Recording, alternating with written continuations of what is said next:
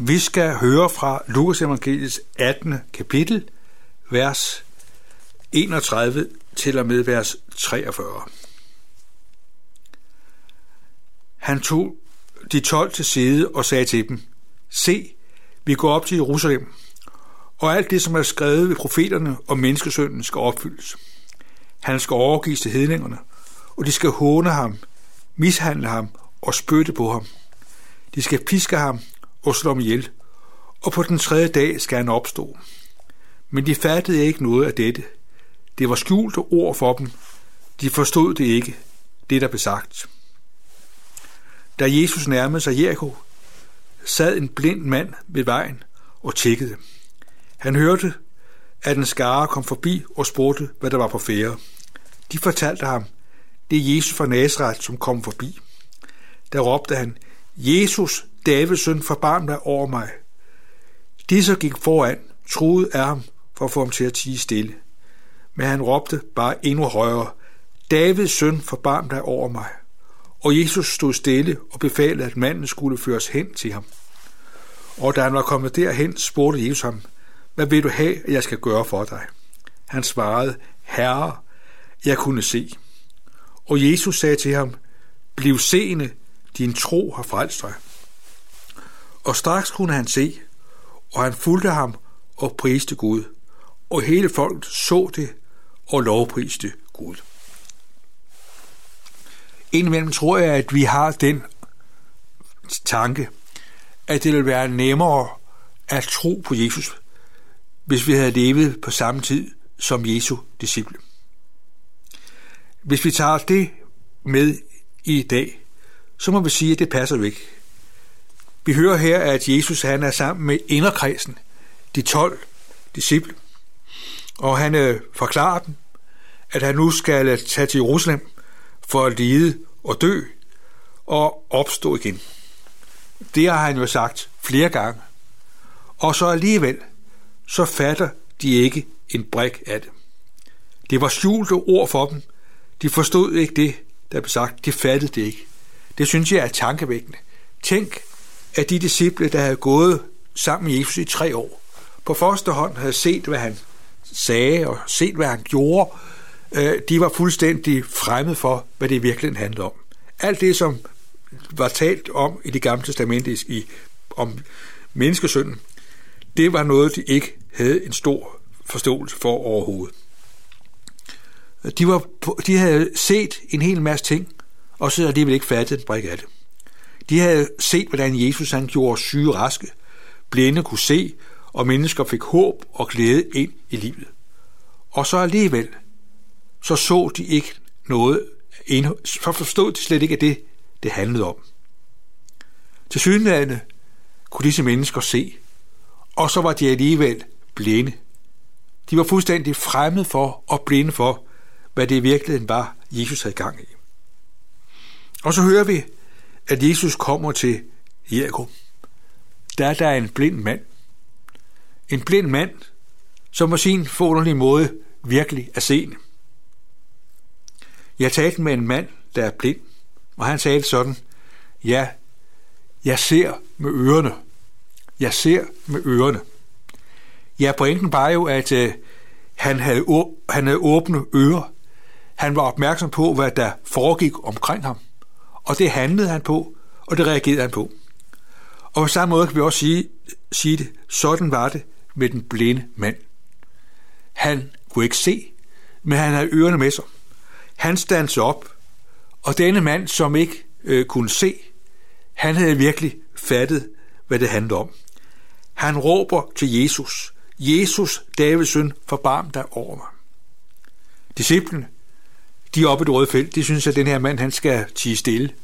Han er forstyrrende. Hvorfor skal Jesus bruge tid på denne blinde mand? Men denne mand, som var dømt ude, som ingen synes var noget særligt, denne mand, han har fattet, hvem Jesus er. Han råber til Jesus, og Jesus stanser for ham. Sådan er det. At Jesus er den, der stanser for os. Det kan godt være, at vi synes, vi er mislykket.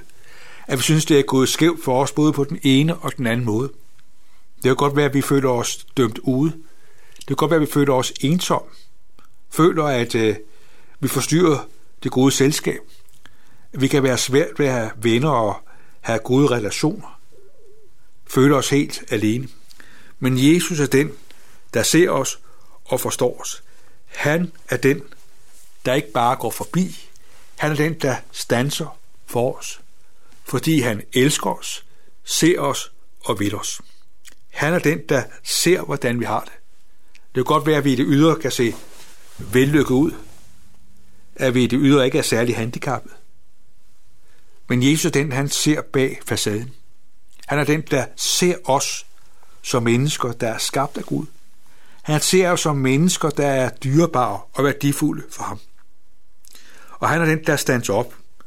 Og så spørger han, hvad vil du have, jeg skal gøre for dig? Og denne mand, han beder om at få sit syn igen. Og han bliver seende.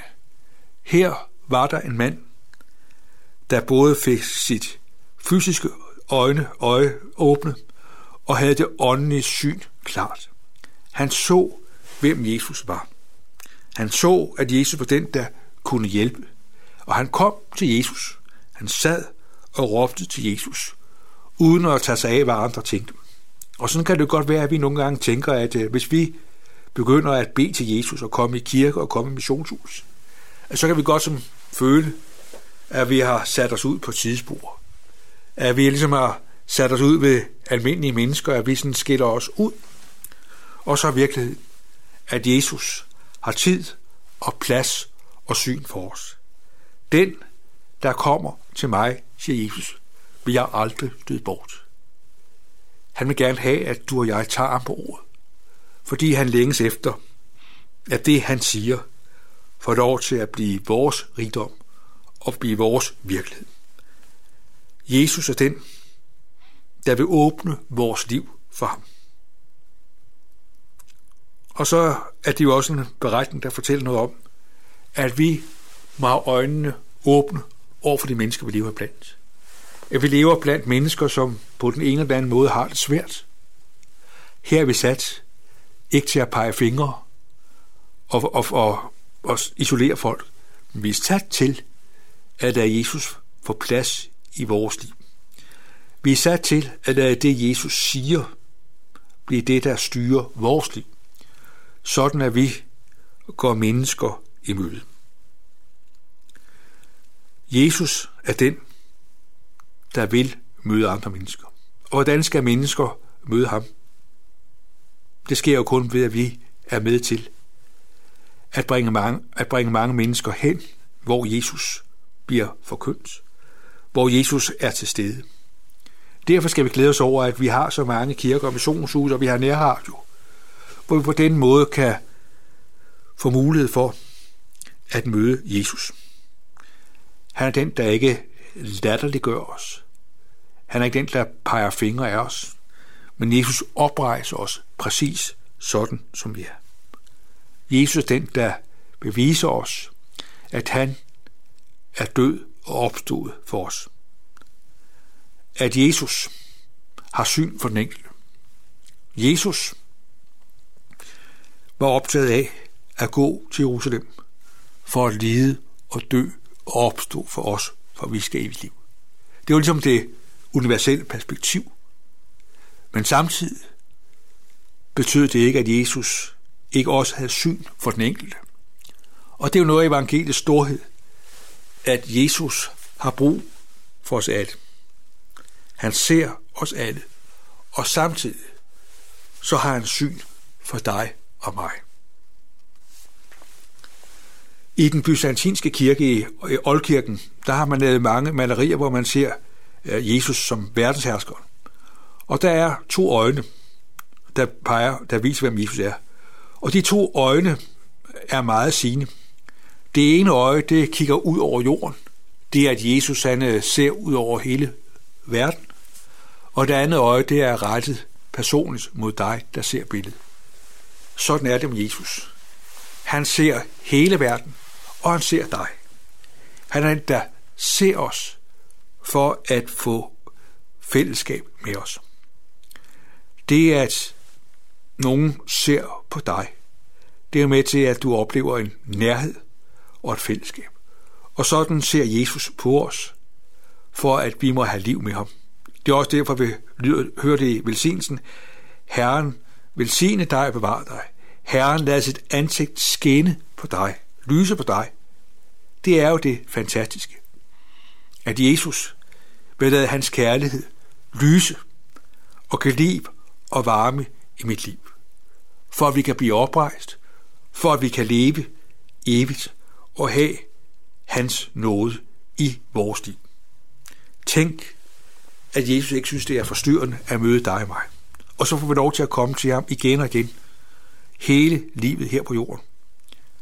At Jesus er den, der er sønders ven, som kommer, fordi han vil forene sig med dig, fordi han elsker dig og er død og opstået for, at du aldrig skal gå tabt, men er evigt liv. Amen. Lad os takke og bede. Kære Jesus, vi takker dig for din ledelse og død og din opstandelse. Og så ser du, at vi ofte har det sådan, at vi har dybt svært ved at fatte, hvad det er, du siger. Tak fordi du ikke opgiver os. Tak fordi du har syn for den en, hver enkelt af os. Tak fordi du så den blinde mand, og tak fordi du ser os, og tak fordi du ved din gode helgen åbner vores øjne, så vi ser dig og fatter rigdom i dig. Vi beder om, at det vi har lyttet til i dag, må få lov til at blive til liv og glæde og frelse for os. Og så beder vi også om, at vi må have åbne øjne, hvor vi går, så vi ikke overser de mennesker, vi er sat blandt, men at vi møder de mennesker med omsorg og nærhed og godhed. Tak fordi du tilgiver. Tak fordi du oprejser.